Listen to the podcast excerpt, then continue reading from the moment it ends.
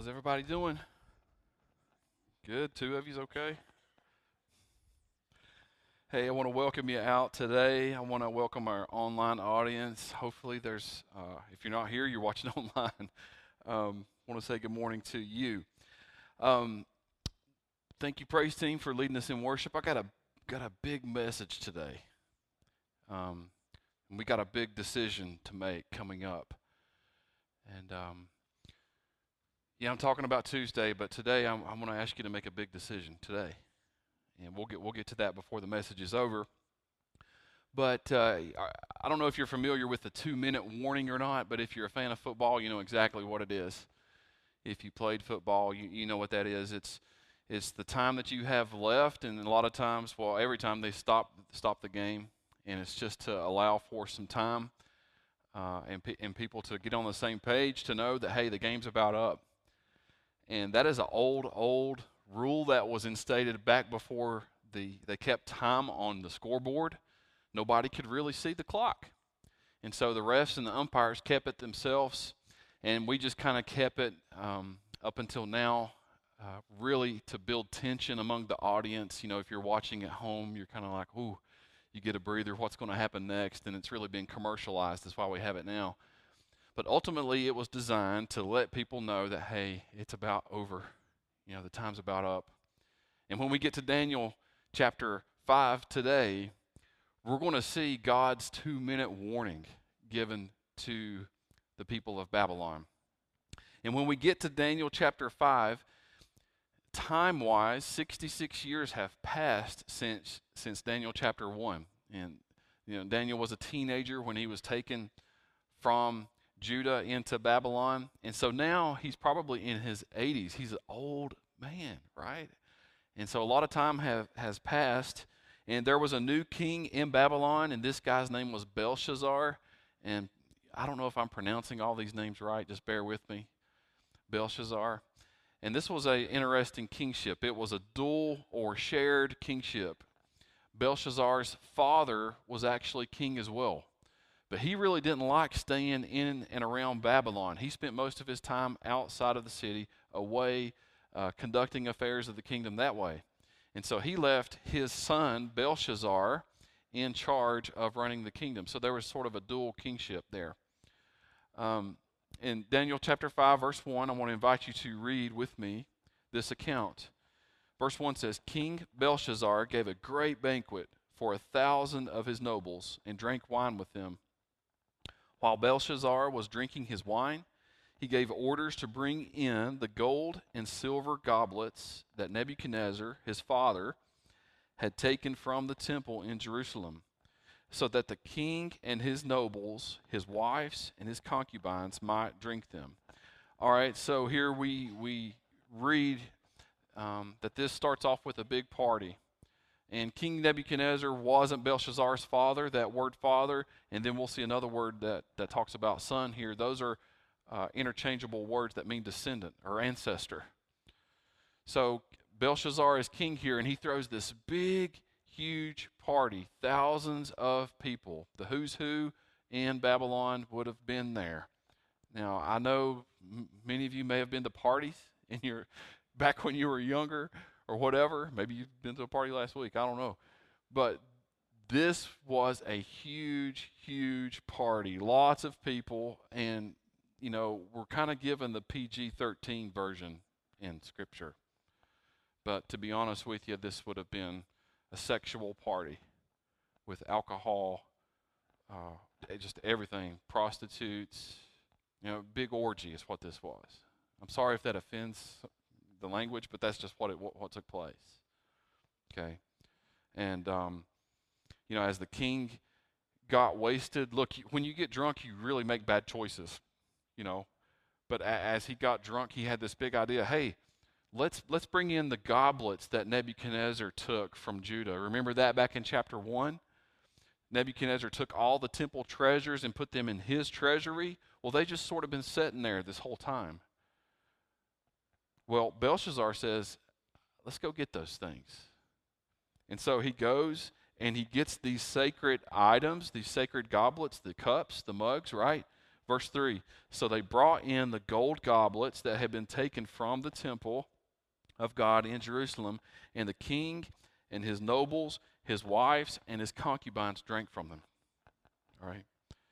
Verse 4 As they drank the wine, they praised the gods of gold and silver, of bronze, iron, wood, and stone. So the King Belshazzar said, I want those sacred cups.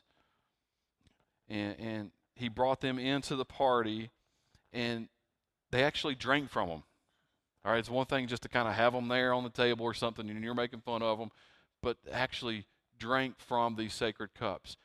And to make matters worse, they started praising the gods of gold and silver. In other words, they started praising the gods of what these cups were made from. They started worshiping these false gods.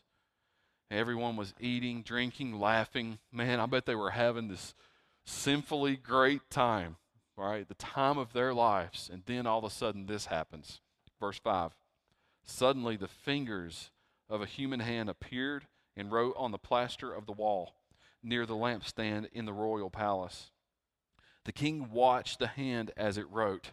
His face turned pale, and he was so frightened that his legs became weak and his knees were knocking. In the middle of this party, in the middle of this sinful party, this, this hand appeared out of nowhere and it began to, to write on the wall, and it scared the king to death. He saw it.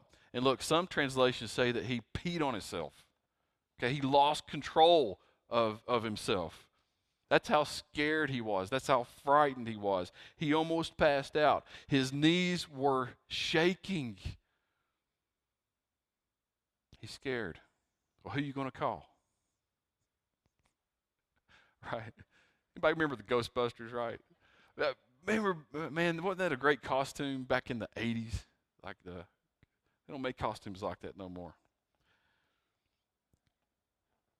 But he knew exactly who he was going to call the magicians, the sorcerers, the astrologers, right? Remember the same, the wise men, the same group that hadn't been able to do anything?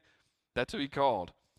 And he wanted to know what this writing meant, why it was happening, why it was there. And so he called all these guys in, and guess what? They couldn't do it again right? They were not able to do it, and this was the third time and third strike, you're out. You know, they're not mentioned anymore in the rest of the book of Daniel. You know, they're not given another opportunity. But thankfully, the queen, and when I say queen here, it's not Belshazzar's wife, it would probably be his mother. Okay.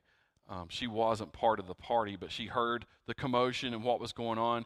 She came in and said, Oh, there was this guy named Daniel that when, when Nebuchadnezzar, your ancestor, when he was king, he was able to interpret dreams when nobody else could. He's still in the kingdom. Why don't you call on him?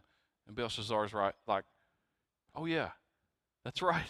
I'll, I'll call on him. So he brings in Daniel, and he said, Daniel, if you can do this for me, I will give you riches. I will clothe you with purple, uh, and I will just give you so, so many rewards if you can do this. And Daniel, being in his 80s, he's probably just, you know, tired of it. No, I don't need all that stuff. You, you keep that. But I will tell you the interpretation anyway. And he starts off the interpretation like this he, he brings up Nebuchadnezzar. And he said, God, in his sovereignty, he granted power and glory to Nebuchadnezzar. God did that. God set up his kingdom. But when he became prideful and when he became arrogant, God took all that away. You remember that from last week when Chad taught us? God set up Nebuchadnezzar's kingdom, and because he became boastful and prideful and arrogant, God took all that away. And he did it for a long time. He did it for a period of seven years. And he did it until Nebuchadnezzar saw God as being sovereign and he humbled himself. And then when chapter 4 leaves off, it says God restored Nebuchadnezzar that way. That's how Daniel opens opens that up. But notice what he says in verse 22. But you, Belshazzar, his son or his descendant, have not humbled yourself, though you knew all this. So instead of learning from the mistakes of his predecessor, Belshazzar ignored what happened. He ignored how God humbled him and restored him. Verse 23 Instead, you have set yourself up against the Lord of heaven.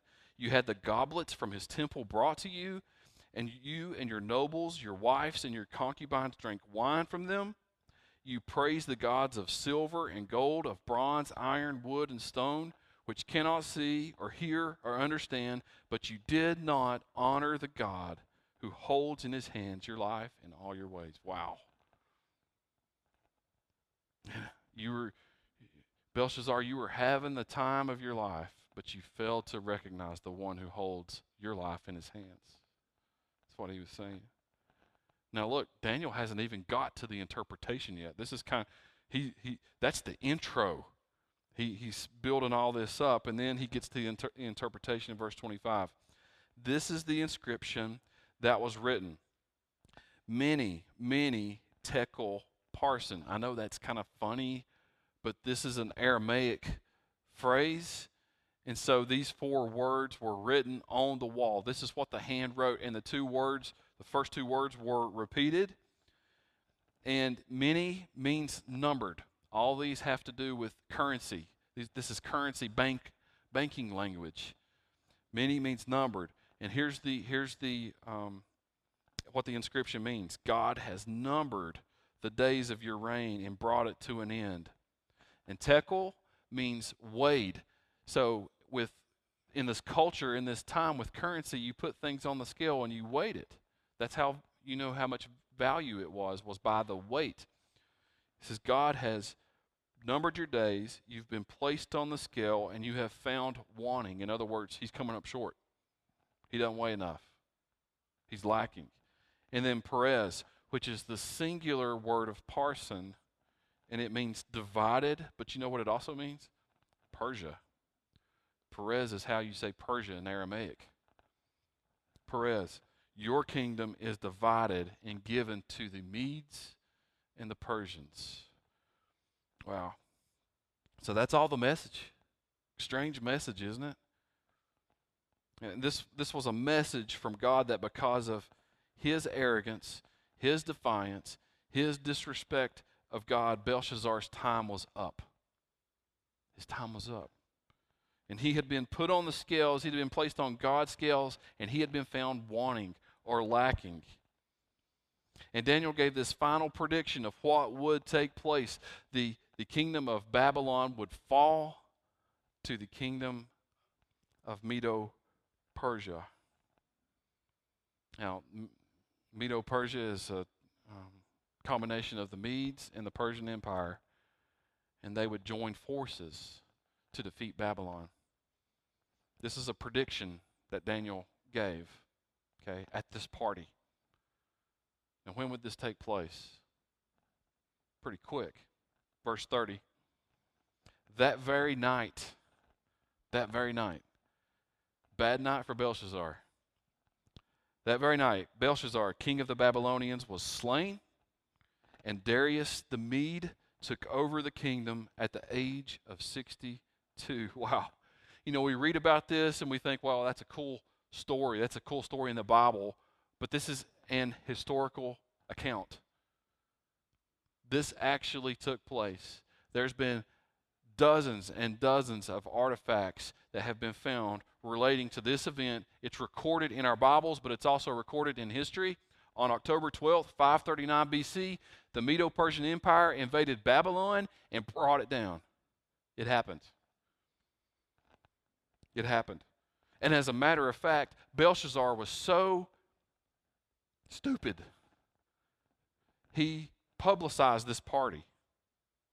He said, Oh, I'm, I'm having this big party. You come, you come, you come, you come. Guess who found out about it? The Medes and the Persians. What better time to invade when you got everybody drunk, preoccupied? And what they did was they they dammed up the Euphrates River. All right, so only one way into Babylon when it's closed off. Huge walls, tall walls. The place was impenetrable except for one place and that was the Euphrates River. They dammed it up to where it wouldn't flow, and they walked right in, and they they slayed Belshazzar, and Babylon fell just like that. Just like that. You know, what can we learn from this? You know, some very important things that I want to share with you, and I'm going to go through these fast, so just, you know, uh, pay attention and, and try to keep up here. First of all, God takes his honor seriously.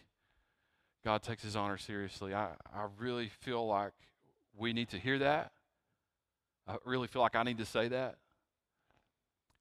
You know, God will not allow his name and his glory to be dishonored. He won't. You know, Belshazzar took these, these gold and silver cups that were taken from God's temple and he used them in, as a mockery of God. And not only that, but he led the leader of the nation, led all his people in worshiping the false gods of silver and gold. And God did not, did not, did not allow that to continue. He held Belshazzar and all of Babylon accountable.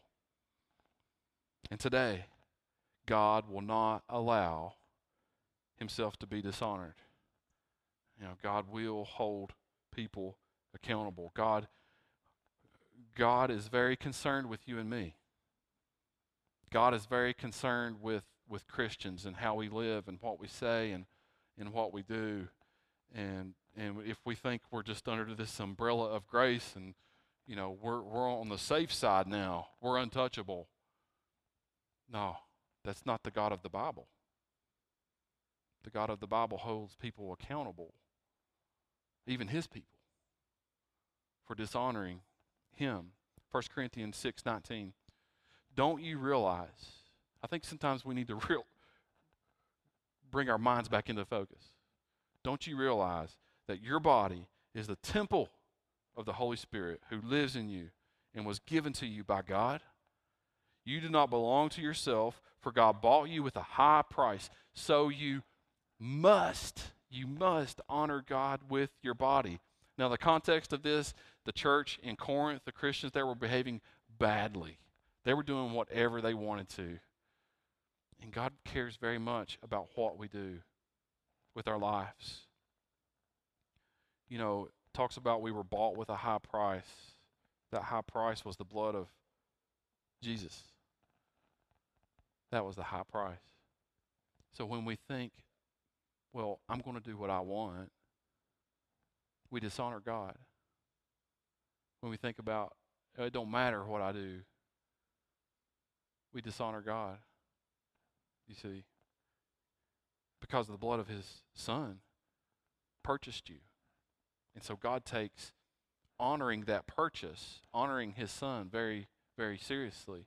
You know, we may not drink from the sacred goblets we might not drink from these sacred cups, but guess what? This verse tells us that we are the temple. We are.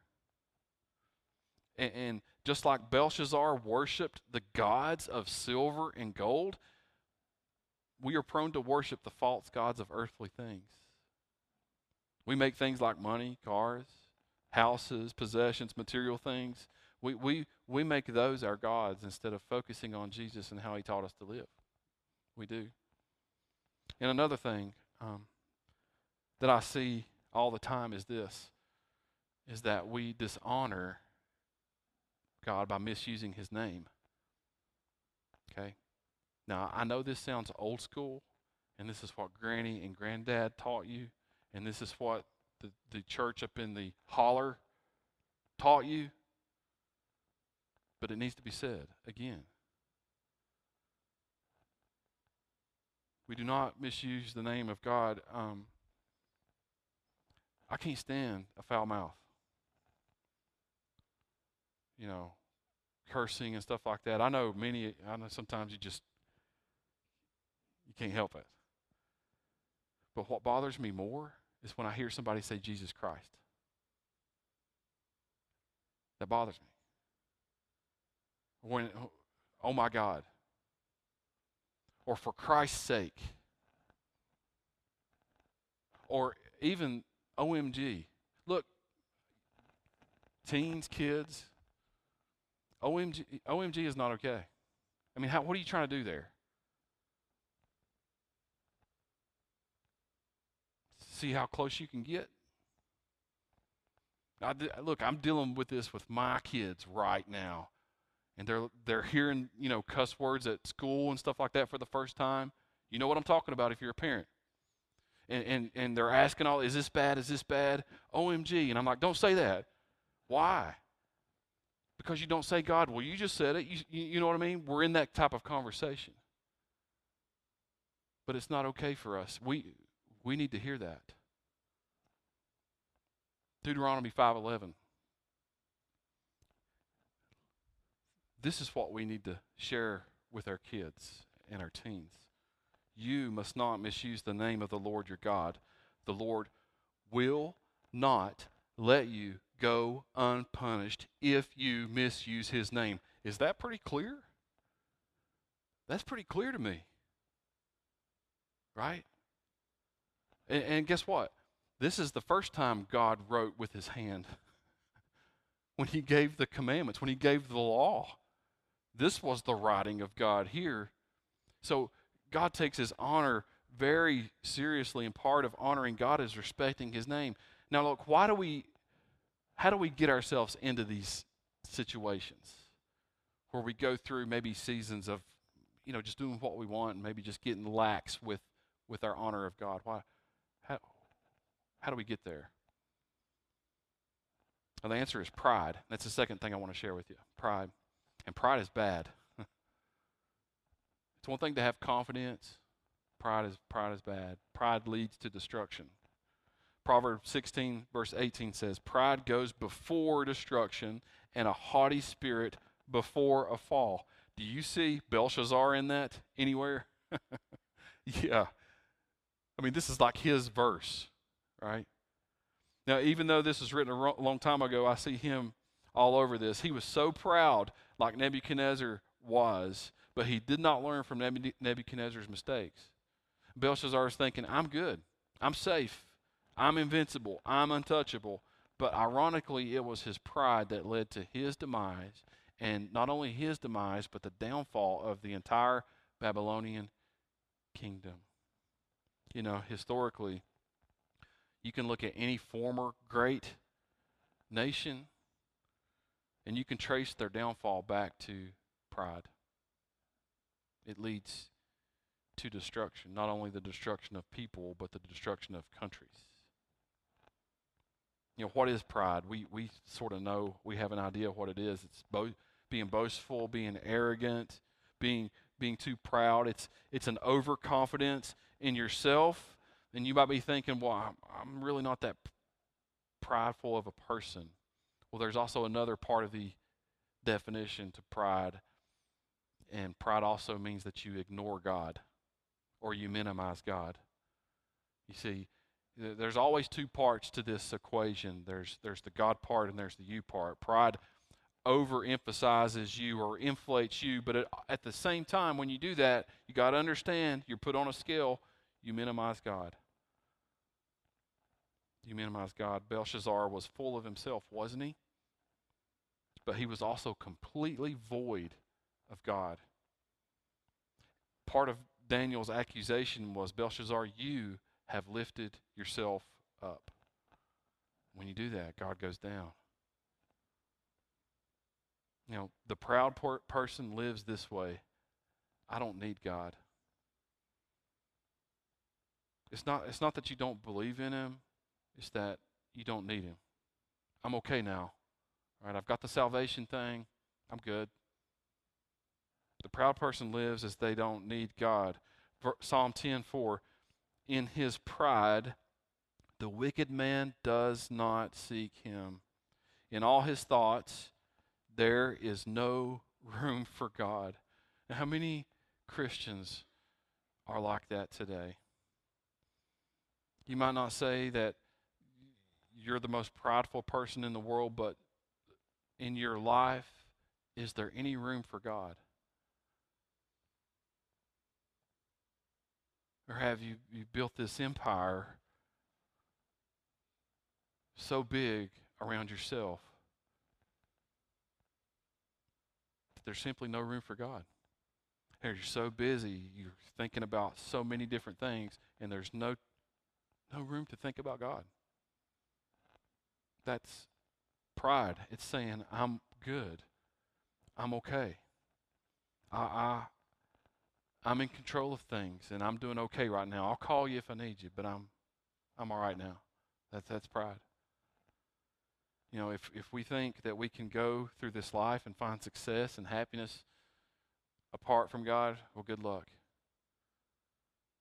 Because that's pride, and pride always leads to destruction. Well, what's the remedy to pride? What do we need to combat pride? Well, that's humility. Humility. As we prepare to close, the third thing that we learn from this story in Daniel is humility leads to God's favor. Humility is the key to God's favor. You know, Belshazzar's life was placed on God's scales, and it says that he came up short. It says that he was lacking. And while it doesn't specifically tell us what it was, we know what it was. Is humility. That's what he that's what he was lacking. That's what he come up short. Proverbs 16 verse 19 says this, better to be lowly of spirit with the humble than to divide the plunder with the proud. Again, another verse that I feel like is written in light of Belshazzar and what he did. Better to be humble. Look, it's so much better to be humble, and God wants better for us. James says that God opposes the proud. In other words, if you want to be in opposition of God, go ahead and be prideful. But on the other hand, God favors the humble. He shows favor. Now, what is humility? Um, the Bible uses it differently. In, in some places, it refers to treating others better than yourself. But there's also, in the context of your relationship between you and God, how, how you view God. That's what this is talking about.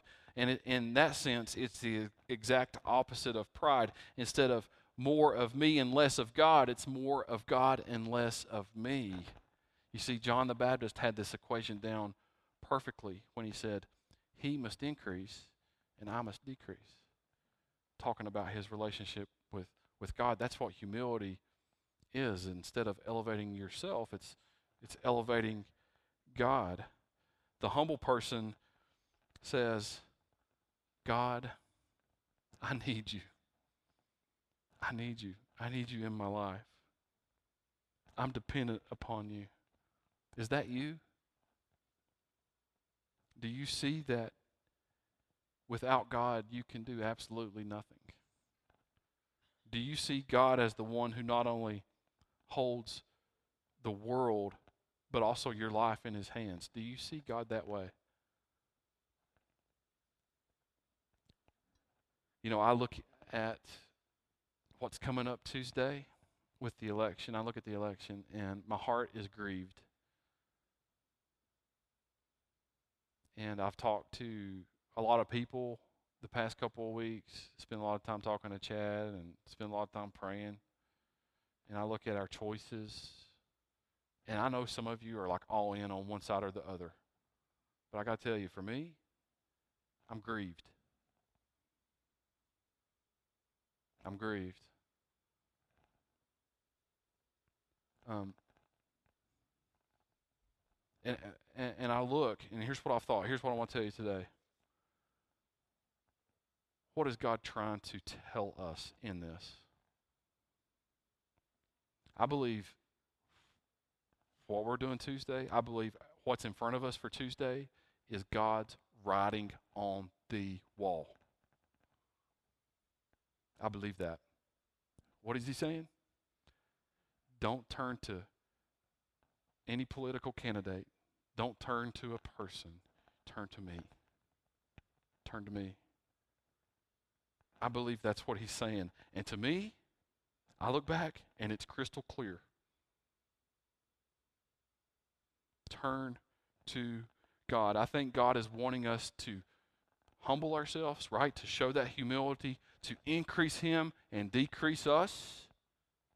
Second Chronicles 7:14. Now, we read this a lot. And man, every 4th of July we're like, "Yes, let's do this. This is my verse."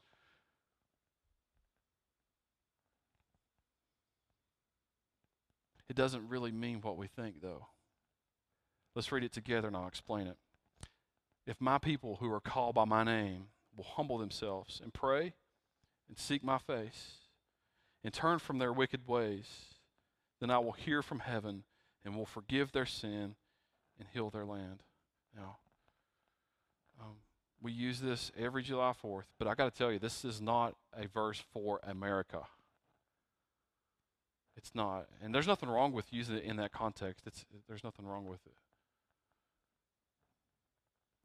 But who, who's it for and what's it about? Who, what's the subject here? My people? Who's that? In the Old Testament, you're out, there's God's people, the Jews. The New Testament, let me ask you this who is God's people? Christians. So, there's the context. If Christians, if put your name in there if you're a Christian, okay? If if Christians, if my people will humble themselves, if they will seek me out, and if they will pray, then I will hear, hear, hear from heaven. I will forgive their sin, and I will heal their land. Now, where's our land? Well, I mean, future land is the promised land, right? In heaven. But listen, back to the verse in Corinthians. You are the temple of God.